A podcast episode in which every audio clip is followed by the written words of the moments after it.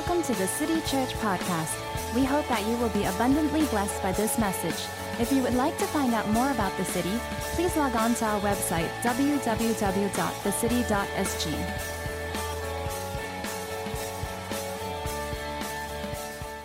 It's been an interesting season for me. Um, some of you, for, for those who I've been talking with and I've been sharing with, has been a, a very interesting season. And just being, uh, trying to balance what it means to be working out of church. I used to be in full time ministry, and just over the last few years, just trying to balance it out and trying to figure it out. You know, in, in full time ministry, it seems so much easier. Maybe, maybe not, lah, but you know, it seems. Oh, Jason is laughing. It seems. It seems so much easier because it feels like you, you need to spend more time reading the scriptures. It feels like, it seems that you need to go into your prayer closet a little bit more. But when you start working and you're going out in the marketplace, it just feels a little bit harder because there's more things that are trying to take your attention away from going into the presence of God right? Uh, those who feel me, for those who are in the marketplace, maybe it's just me and trying to adjust my, my schedule, trying to adjust my priorities and going into the prayer closet and spending time with God. Uh, maybe you guys have it easy, I have it difficult, but I've been, it's, it's been a tough season. Uh, so a few months ago, I wrote a Facebook post that uh, I think Andre brought up. I'm just going to read this Facebook post that I wrote. Um, like, like me on Facebook. No, I'm just kidding. I wrote this, I, I, I, said this, I've sat on two sides of the coin and I'm not sure which is easier. I was once serving full time in ministry and understood what it meant to dedicate and devote time to prayer. The expression of cultivating intimacy with Jesus felt more tangible. Setting time aside to read the scriptures and pick up an instrument to worship felt easier. Committing time to corporate prayer and worship, especially in the prayer room, felt more seamless. Now I hold a full-time job in a large, large local enterprise, and I find it that I find that I have to fight just to posture my heart toward God. It is a struggle most of the time. It's hard to cultivate a heart of prayer, especially when you don't feel you're in a conducive greenhouse.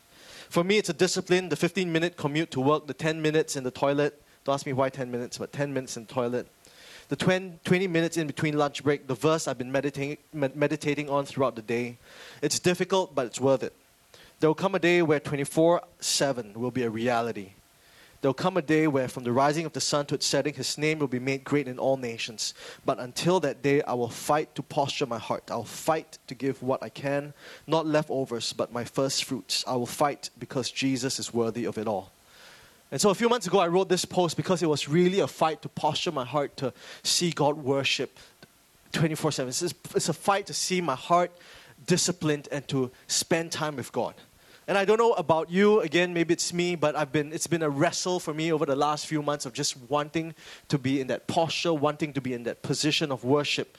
And so over the last few months, I've been reading on the life of Jacob of course, I'm going to talk about the wrestle with God and Jacob. And so, the last few months, I've been reading lots of scriptures on the life of Jacob. I've been uh, listening to sermons on the life of Jacob. And so, today, I'm going to preach on the life of Jacob and his wrestle with God. So, I don't know about wrestling. So, I, I grew up watching wrestling when wrestling was actually, an, uh, was actually entertaining, right? Uh, I'm not looking at you, Andrew. By the way, you know how he dislocated his uh, elbow? Elbow, right? By skipping church for going for a wrestling match. See? Okay. no, it was, and you were reacting. I wasn't really, I, was, I, really, I totally forgot about it.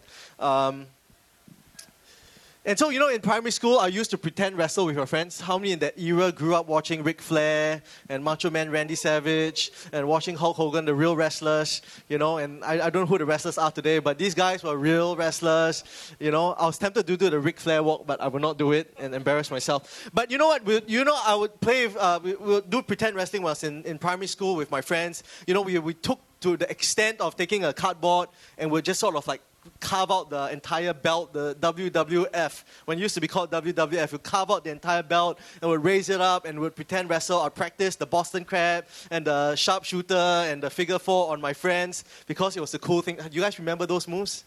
Yeah, yeah, yeah. We pretend to do DDT also because, of course, uh, yeah, yeah, yeah. Um, and so this was wrestling, and we would do it for like 20, 25 minutes during recess, and we would be stinking, we would be sweating, we are tired, and this was just pretend wrestling. Right? Pretend wrestling, but we were tired just pretending how to wrestle. And here we're going to read a story of a man that wrestled with God for six hours. And I believe that there was a supernatural anointing and a supernatural grace that empowered Jacob to wrestle from midnight all the way till sun broke. He went on a six-hour wrestling with, God all, with God all night long, and I believe that there's a grace and anointing to stay in the wrestle. And I'm not just talking about Jacob as an individual, but I'm talking about the Jacob generation. Later, I'm going to reference um, Psalms chapter 24.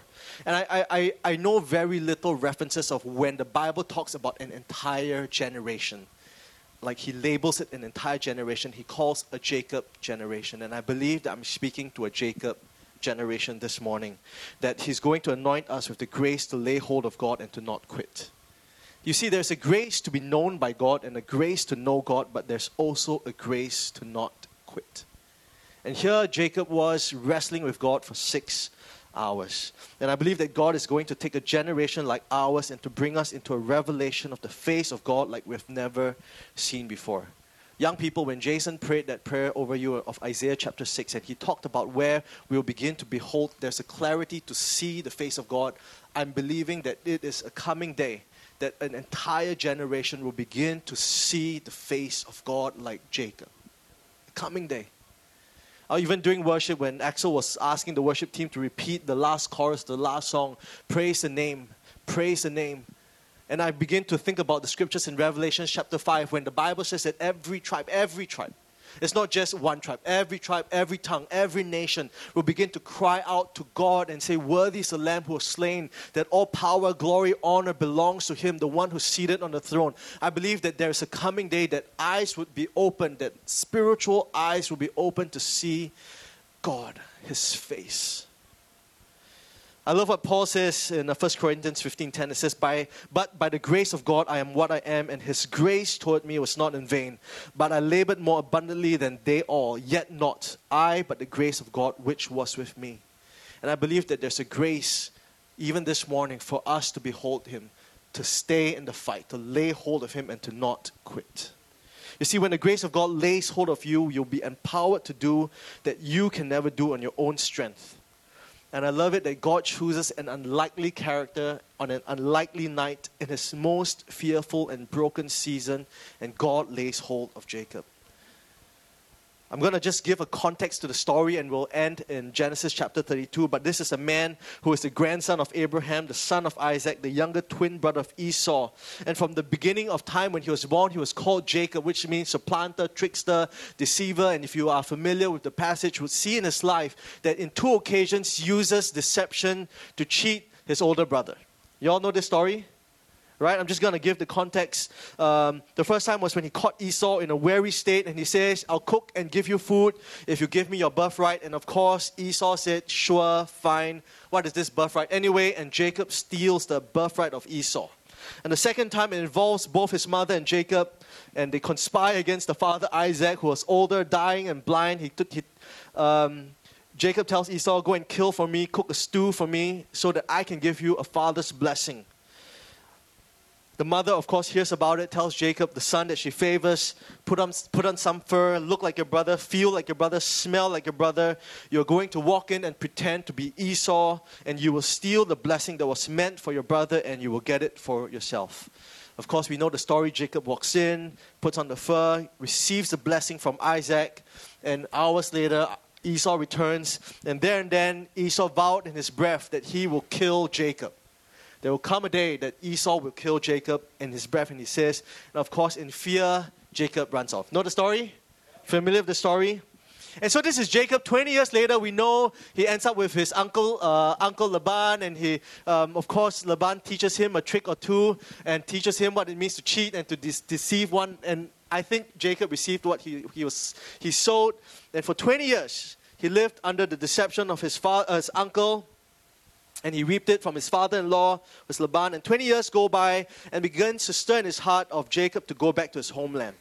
He wants to go back to his father's house. We know the story. He eventually reconciles with Laban. He eventually goes back, and when he returns, he hears that Esau has 400 men ready to meet Jacob. The same Esau, 20 years ago, that vowed that he will kill Jacob if he sees him again. The same Esau that Jacob had, and last time no Instagram, uh, You won't be able to see how Esau is doing, whether or not he went for a youth camp and got reconciled with the brother and suddenly felt forgiveness. And he did not know, and Jacob was in a state of fear, uncertainty, and he was going back. It was so funny. He decided that he's going to split up his family. You know, okay, the two maid servants, you guys die first, never mind, it's fine, you all go ahead. The two wives, Leah, why don't you go first? If you die, it's okay because my favorite wife, Rachel, will still be around. And so he splits up his family, sends them out to different groups. We know the story. He begins to send hundreds and hundreds and hundreds of animals to Esau to hopefully appease Esau. But of course, he had no news of how Esau was feeling. And this is the story and the backdrop of where Jacob is. He is now backed into a corner. He's backed into a corner where all of his fears, all of his lies, and all of his deception has come into a moment, and it brings us to the passage of Genesis chapter 32. Understand the backdrop? Understand where we're at? So I'm just going to read Genesis chapter 32, and I believe that we have Jacobs in the room today. I believe we have a generation that's been backed into the corner where God will take us into a divine moment where we'll run out of our own strength, our own wisdom, and our own ability to bail ourselves out. But it's in these moments that God will show up and say, I want to lay hold of your life. Genesis chapter 32, verse 24. You guys here with me? Here we go. So Genesis 32, verse 24. So Jacob was left alone. Oh, I love it. I love it that Jacob was left in the position of being alone. And God has tailored moments for us in a corporate setting, but I also believe that God has tailored moments for us in an individual setting. And here we see the life of Jacob being left alone. And a man wrestled with him till daybreak. When the man saw that he could not overpower him, overpower him and eventually find out that this man is God, he touched the socket of Jacob's hip so that his hip was wrenched as he wrestled with the man. Then he, the man said, "Let go, let me go for it's daybreak." But Jacob replied, "I will not let you go until you bless me." The man asked him, "What is your name?" Jacob, he answered. Then the man said, "Your name will no longer be Jacob but Israel." Because you have struggled with God and with men and have overcome, or in some versions, prevailed. Jacob said, Please tell me your name. But he replied, Why do you ask my name? Then he blessed him there. So Jacob called the place Peniel, saying, It is because I saw God face to face, and yet my life was spared, or in other versions, delivered. So I just want to highlight a couple of phrases in this passage that I believe of a picture of what God will be doing for this generation. So I, when I talk about generation, I just don't mean young people. You know, every time we go to a youth conference and then the speaker always say this generation, right? It, it always references to the young people, but I believe that I'm referencing to everyone who is in this room, whether you are young or not so young. A generation, entire generation. Mind you, when Jacob was wrestling with God, he was not a young chap, right? We, we have a clue that he was about 40 years old when he deceived uh, Isaac and ran away, so he was about 40. We also know that he was away for about 20 years, so that puts him at about ballpark of about 60 years old. So this guy is like, and he died about 150 years, so 157 if I remembered correctly. So this guy is going through midlife crisis, about 60 years old, um, a bit old, but this guy was wrestling with God, right? So I'm, I'm not talking about the young guys today, although it's also important for the young ones to hear about wrestling with God. But I'm talking about all of us in the room. People who are both young and old. But this is really interesting because I'm talking about a generation of where I think we're the most socially connected generation ever. And I think that the things that we do via social media is unheard of. I mean, I have the privilege to live through the day when Facebook was first launched about 10 years ago. I, was, I, have the, I have the benefit of living through the era of dial up 56K to broadband internet. How many of you grew up when you had to go home and then you press and dial in and then you go shower, come down, then you hear the you know, the sound, and then you're like click a website, you go out, and then you come take a finish your lunch. The website just finished loading. Uh, I used to have a computer that had four megabyte memory. That's the amount of memory that you have in like thumb drives 10 years ago. Right? So this was the generation era I lived with. But I also believe that this is a generation that struggles with loneliness and isolation the most. Where not everyone truly knows you, yet everyone knows about you. We have become a generation that knows everything about people. For example, I know when Amy does her laundry now, uh, when the sun comes up, I'll see her Instagram story and know that she's just finished laundry. I also know that Jason and Constance go to uh, Jewel every Monday for their date, uh, for their date Mondays, right? So we know a lot about people without actually knowing people. Right? And the problem is we have replaced the knowing about with the actual knowing, and these two things are drastically different from one another. And we've taken the exact same behavior with how we face God. It's good to know about God. It's good to know the scriptures in the Bible. It's good to know. But do we know God? If I can name certain truths about God, then I know Him, but there's a huge difference between knowing things about God and actually knowing Him. And so in this story, we see God wrestling with a man till the breaking of the day. What I love about this story, and sometimes we read through scriptures and we just sort of glance through it, but this is God who decides to take up the form of men. This is, I believe, the first instant, instant in the Bible where God takes the form of man and he meets with men face to face. We're talking about God, the uncreated one. We're talking about God, the Holy One. We're talking about God. The Bible says that heaven is his throne and earth is his footstool. We're talking about this God who, in his breath, spins the world into motion, who makes and creates the universe. This is the same God in his love and humility takes the form and shape of a human being and lays hold of another man. Right? We read the scripture like, oh, but this is God. And this is the God that's going to lay hold of our lives today and lay his hands on you. Because God is in the business of taking our lives despite our sins and our sinful nature and escort us into a new revelation of God. And even like the life of Jacob, many of us are living our lives through other people. We're putting, like, you know, Jacob puts on the garments of Esau to pretend to be someone else, to steal the father's blessing. I believe there's many of us who put on the other garments to look like someone or to worship like some, someone else or to behave another way or to act another way just so that we can get the father's blessing. But today, I believe that God wants to lay his hands on us individually. He wants us and he wants to meet us. That's just my introduction. Point number one from wrestling to prevailing. Jacob was backed in a corner. He had lied and deceived, and everything to begin and begins to crash on him. This is when God begins to lay hold of Jacob.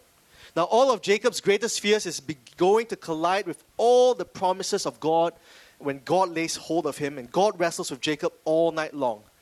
Jacob had a supernatural grace to not let go of God. So much so that Jacob, that God had to look at Jacob and says, Let me go, for the day is breaking. And Jacob says, I will not let you go unless you bless me. God, if I don't get a breakthrough here, if I'm not going to make it, I'm not going to let you go. Jacob was in a desperate situation.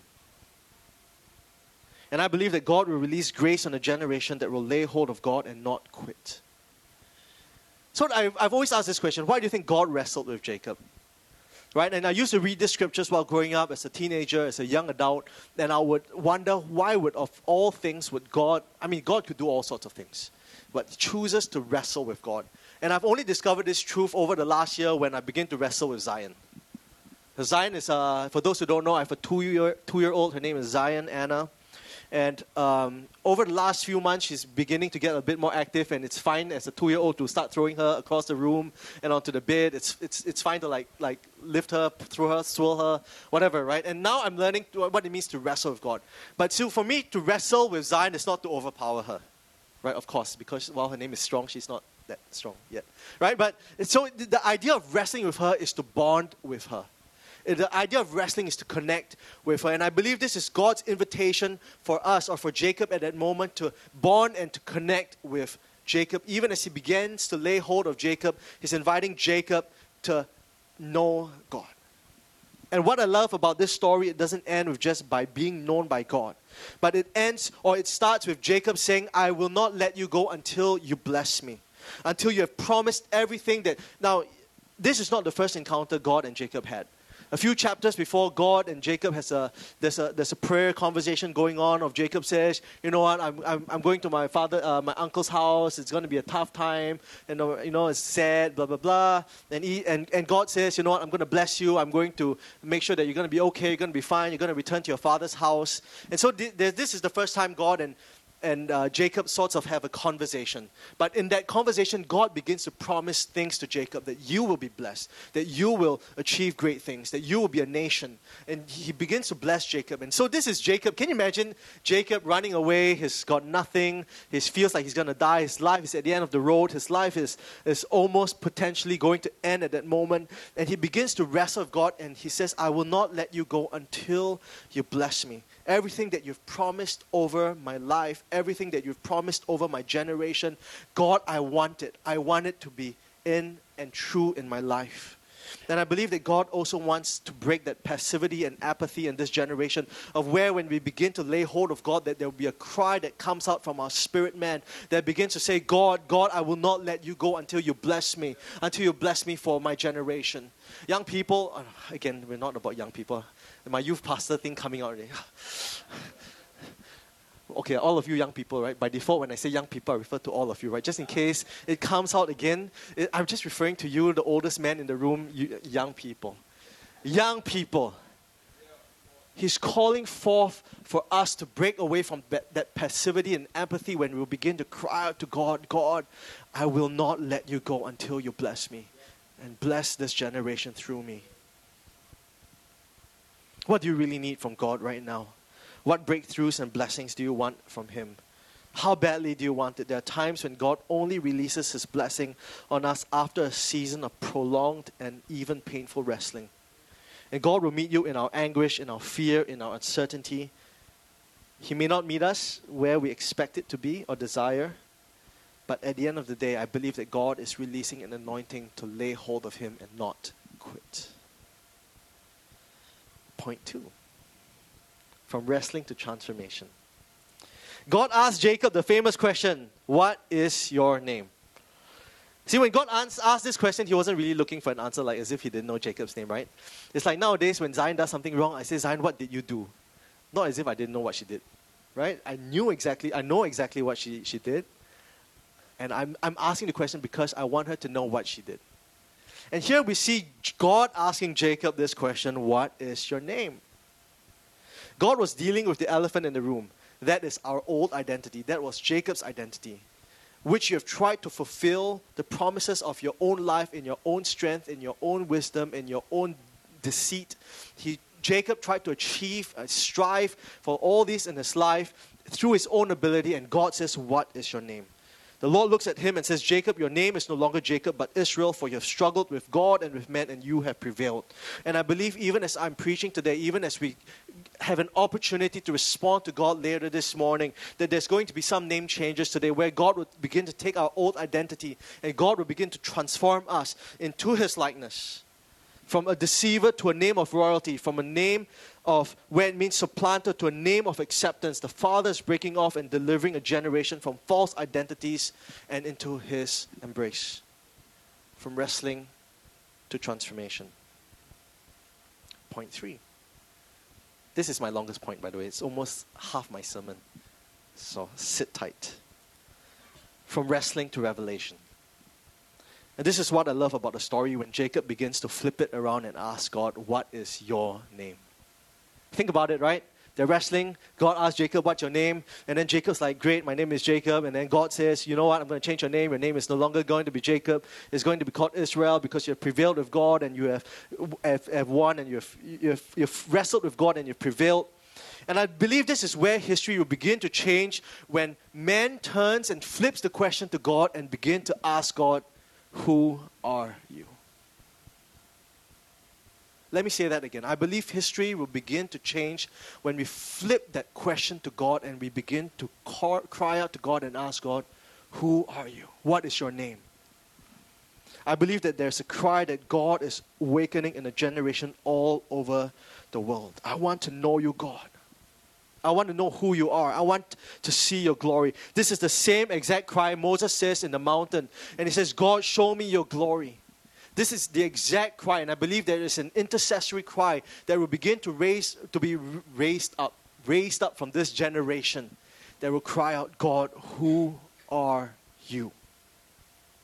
I want to have a breakthrough in experiencing you. I want to experience your beauty, your glory, your love, who you are. Young people, can I say that we need to achieve or we need to fight for a breakthrough where we'll begin to step into a greater revelation of who He is?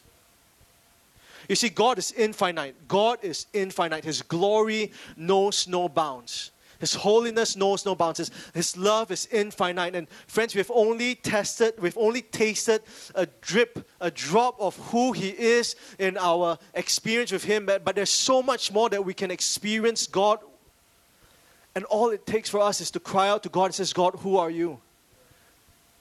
Every day I pray Ephesians over my life and I pray, God, give me the wisdom of spirit of wisdom and revelation that I may know you. You see, it is foolish for us to think that we will know everything about God. It's foolish. God is infinite. And I want to be in an, inter, an, uh, an eternal search of God, an eternal search and discovery of God. God, what is your name? Show me your glory. I want to search and discover you. I don't want to know what Wikipedia says about him. I don't want to know his story. I mean, it's great. Uh, I mean, historical facts is great. Wikipedia is great. But I want to break the glass to see a whole generation that will begin to cry out and to know God. To know the moving and breathing knowledge of God. I believe Paul was thinking about the story of Jacob when he wrote Philippians 3:12. It says, "Not that I have already attained or am already perfected, but I press on that I may lay hold of that for which Christ Jesus has also laid hold of me." You know, I think about scriptures in Matthew chapter 16. Uh, for those who know the story, Matthew chapter 16, Jesus begins to take his disciples and they go to a region called Caesarea Philippi. And he asked the disciples, Hey, what do the other people say about who I am? Right? You know the story? So the disciples begin to say, Oh, some say you're like the prophet Elijah, some say you're a good man, some say you're, uh, you know, a, a wise teacher, you're a rabbi, right? And Jesus flips the question and he asks them, Then who do you say I am? And of course, we know this scripture when Peter begins to say, You are the Son of God, the Messiah. And God, uh, Jesus looks at Peter and says, Wow, what you have just said, whatever you have uttered has not been revealed to you unless through the, um, revealed to you by the Father. And he says, Upon this rock I will build my church. You know this story? Right? Sometimes I, I, I, used to read this scripture again and I used to think, okay, what do you mean by uh, upon this rock you'll build this church? Upon what? Upon Peter? I mean, of course, Peter, the name means rock. Um, and of course, we know that the early church leaders was, was, uh, was fronted by Peter. But I believe when Jesus began to say that statement, upon this rock, he was referring upon the truth of the revelation of who Jesus is. Upon that revelation, upon that truth, I will build my church upon the revelation of who God is. Two weeks ago, uh, I had an encounter with God in the middle of the night, and it was a, it was a very interesting encounter. I was going to play bass the next morning. It was about 1.30 in the uh, a.m. And I, uh, for those who are in the music team, we have to report to church at 7. I couldn't sleep till 1 plus um, in the morning. And I was just crying. And because I was on social media and I was looking, uh, so I'm just being vulnerable, right? So I was just looking on social media and I was like, oh, you know, so and so went out with so and so, and so and so went out with so and so, but I didn't get invited to either party, although I'm actually part of so and so group and the so and so group. And then I was, I began to encounter God in that, in that moment of like, um, yeah, know. Yeah, yeah self pity. It's almost like self pity. Like I just began to encounter God. Like, and it was also strange for me because um, I haven't been playing bass for over six months. For some strange reason, the roster meant I didn't play, um, and so I wasn't playing for six months, and I was going to play the next morning. So I wasn't on band. I haven't I haven't preached in over a year and a half, and I just got this whole like identity. Like, oh God, who am I really? What's my worth? What's my value? I you know I'm a terrible Christian because I don't preach on stage anymore. I, actually I don't worship lead anymore. I don't do anything. And you know, and and and for someone who has been doing that for many years of your life, for someone who has been in the pulpit for many years and been, been responsible for preaching or leading worship and, and doing all these things, it, it suddenly it, it, suddenly just like the whole thing enveloped me and I was like, oh God, I'm in a, I'm in a bad spa- in a bad state. And I, I just began to, to worship and begin to pray. And God asked me this question. He says, John, would you still worship me?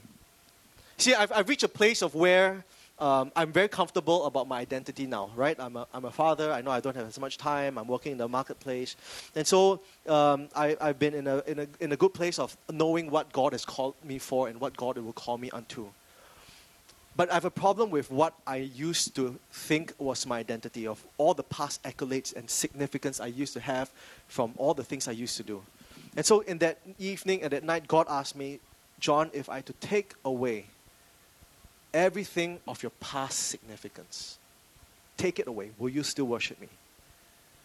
And that was tough because I've, I've I'm okay. I'm okay now. You know, I, I, understand my identity as a father and uh, what it means to devote time to the family, and, and I, I, I, get it. And I know that maybe I don't have enough energy and time to do all the, the heavy lifting in church or being more, more present in, in, in the church things. But I place a lot of, of treasures in my past significance, and God began to ask me, John, if I take that away from you, will you still worship me? And even in that moment, I just begin to worship and I begin to cry and I just begin to, to, to, to, to, to, dialogue with God. And I knew that there was a greater, greater revelation of who God is, even in that moment, that God desires our past, our present, and our future. And He desires us not so much of the fact that He is interested in what we can do for Him, but He's interested in our own lives and who we are in our heart and whether our heart is, is, is, is soft. Soft. Soft and I just begin to ask God, God, who are you? And in that moment, I realized that the question of what is your name and who are you, we can never graduate from it. We can never graduate from it. You know, Mark 10 40, 46, I don't think I have it on slides, but in Mark 10 46, I think it's one of the saddest scriptures in the Bible. Mark 10 46 talks about Jesus walking into the city of Jericho. And in the same verse, Jesus leaves Jericho. 1046. Then they came to Jericho as Jesus and his disciples, together with a large crowd, were leaving the city. Wow. He walked in, he walked out. But in that passage of Mark 10 46 was a story of a blind man called Bartimaeus that who begin in his blindness, begin to says, Jesus, Son of God, Son of David, have mercy on me. I think it's really sad that it took a blind man to notice Jesus walking through the town That everybody else was in the town. In fact, if you read that story in Mark chapter 10, you would see that people were shushing uh, Bartimaeus, keep quiet, shut up, don't talk, don't be a nuisance. But it took a blind man to recognize that God was laying hold of a town, of a city. And I think it's really sad if Jesus appears in our church service, if Jesus appears in our youth camps, if Jesus appears in our office, in the marketplace, that we don't notice what Jesus is doing at that point of time because we've been so busy and we're so consumed with other things. But I believe that God is going to rise up, raise up a generation that will know and see God and recognize God and will begin to lay hold of God. It takes a blind man to notice Jesus walking through the town. Have we been so consumed with our lives that we have no longer any strength to lay hold of God?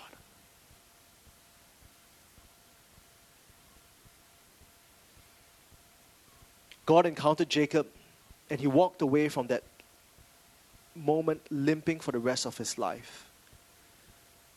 But he can say, I saw the face of God.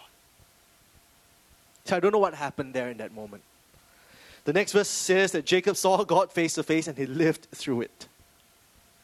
This was the same God that tells Moses, hey dude, like you can't really see me face to face, but if you see my back, you'll live because once you see my face, you'll be consumed by my glory.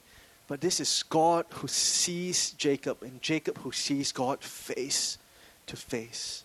We see that phrase so quickly, seeing the face of God, and he lived through it. But I believe it was a glorious moment. Psalms 24.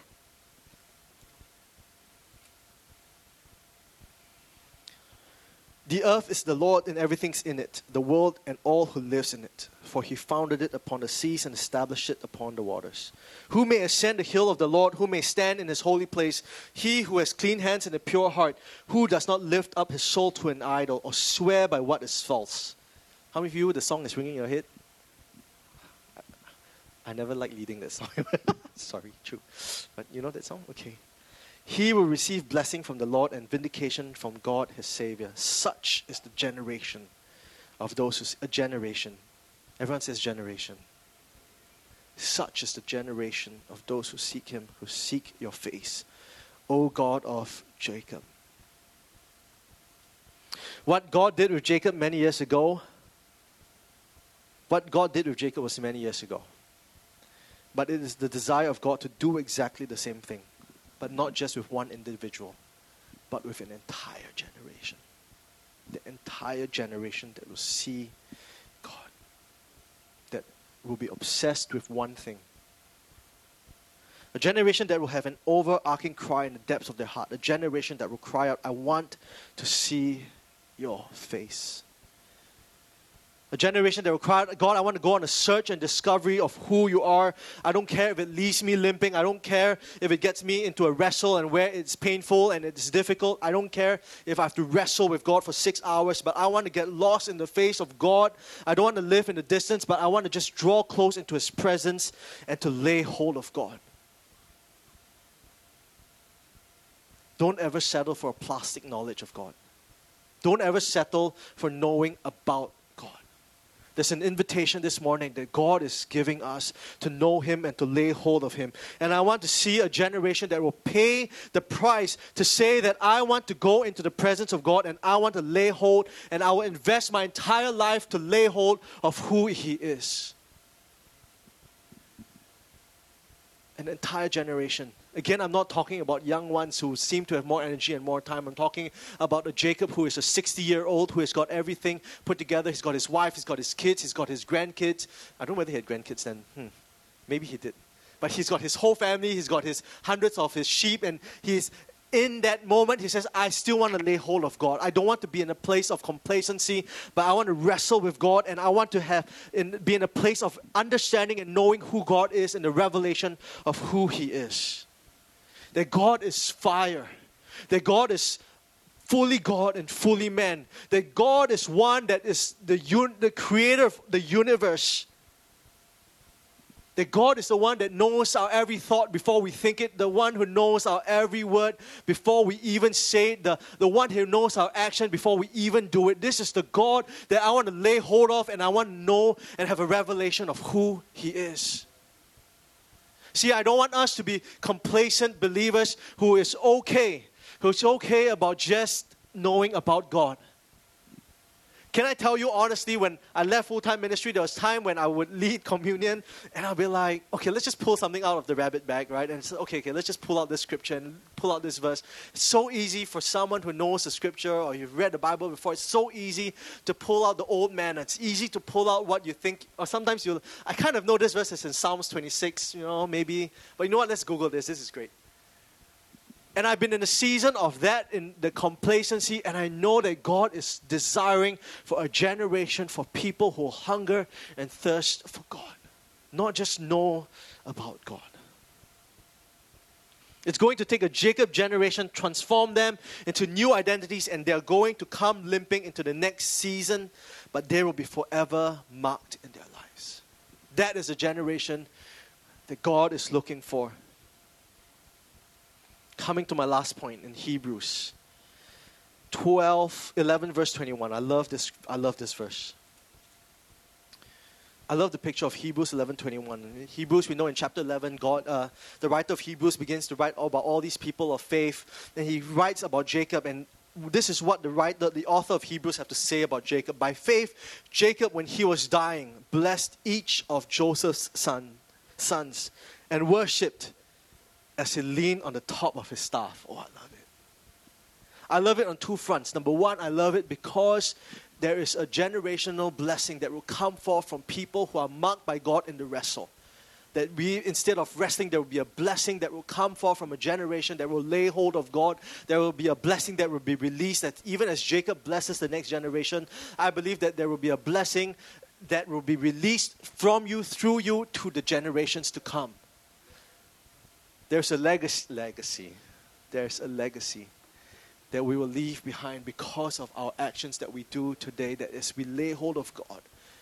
Young people, now this is the literal young people. When you're going for your camp this week, I want you to go into a camp knowing that even as you lay hold of God and make a decision to give God your life and to go and chase after Him wholeheartedly, my vision and my picture for you, even in your teens and your early 20s, that when you lay hold of God in your 70s, you'll be like Jacob that will walk. The Bible says in, in Genesis that he walked into Egypt with his staff limping. And even as you begin in your 60s and 70s, you will begin to walk in because of a limp that you have when you wrestled with God, that God marks you and there's a generation that will be blessed through you even this week when you say, God, I will chase after you. And I don't care whether that result happens in 10 years, in 20 years, or 30 years, or 50 years, but this was 70 years later when Jacob, at the end of his life, was worshiping, was seen, was written about him that he blesses his sons, his Joseph's sons. He blesses the next generation. But he is worshiping. Even the Bible says he's dying, but he's worshiping. Even in his last breath, he's caught worshiping God. Even in his last breath, he's caught praising God. Even in his last breath, the Bible says that he's resting on the staff. That this is the identity of Jacob now, that he's one that is wrestling with God, that is, is limping because of what he marked, what God marked him with 70 years ago. Friends, there's a legacy that you and I can leave behind for the generations to come because of the wrestle we decide to do now. Jacob was a man who stole blessings from another, but he became one that became a blessing to the, the next generation. And I, believe, I believe today that there's an invitation from God to wrestle with God. David, when he wrote Psalms 24, I love how David's so prophetic in his Psalms. He writes Psalms 24 and he says, Oh, and I, I, I don't know whether you've been, you've been songwriters or there's songwriters in, in, in, in, in the room today, but even as you begin to write songs or you begin to write your journal, your entries, or whatever it is, and when Dave, this is the Psalms is almost like David's journal, right? In his meditation with God, and he writes whatever he sees and he imagines. And David writes in Psalms 24 about a future reality of an entire generation that will seek the face of God, like Jacob, an entire generation like Jacob. David writes about a generation, a Jacob generation, one that will seek his face.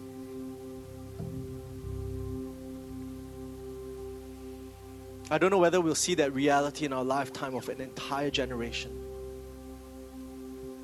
But that's what I'm, that is what I'm contending for that there will really be a generation that's seated in this room today. I don't care whether you're 80, I don't care whether you're 20, I don't care whether you're in your 40s. But you today have an invitation from God to say, God, I want to wrestle with you like I've never wrestled before. God, I want to lay hold of you. There's a grace that God be, will begin to release of where we'll begin to lay hold of God and not quit. And I don't know whether today you are in a season of where you feel like you're quitting and you feel like you have no more energy to go, to, to, to expand. Or maybe you feel like you're, you know what, it's just fine being nominal. It's just fine coming and appearing. But I believe that there's an invitation from God this morning to encounter Him and to see His face.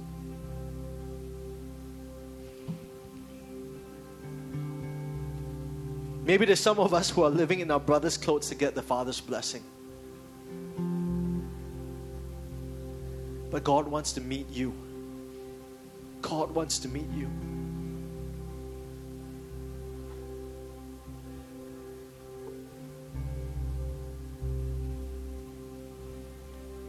Even as the band leads us in a song, can I just invite all of us to stand?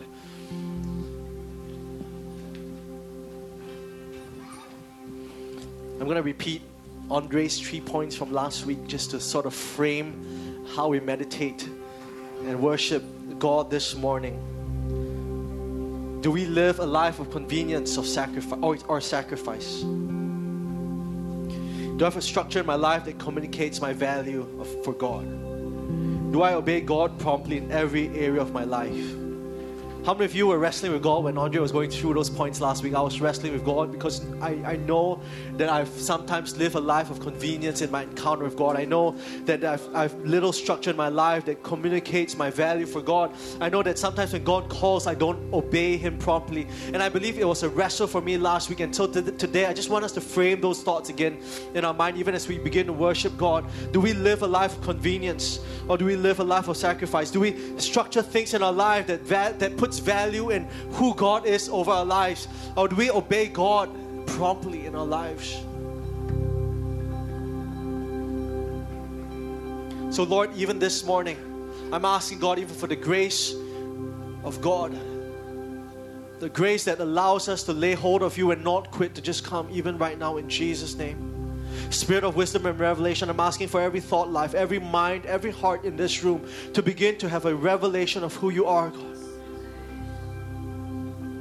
Thank you, Jesus. Thank you, Jesus.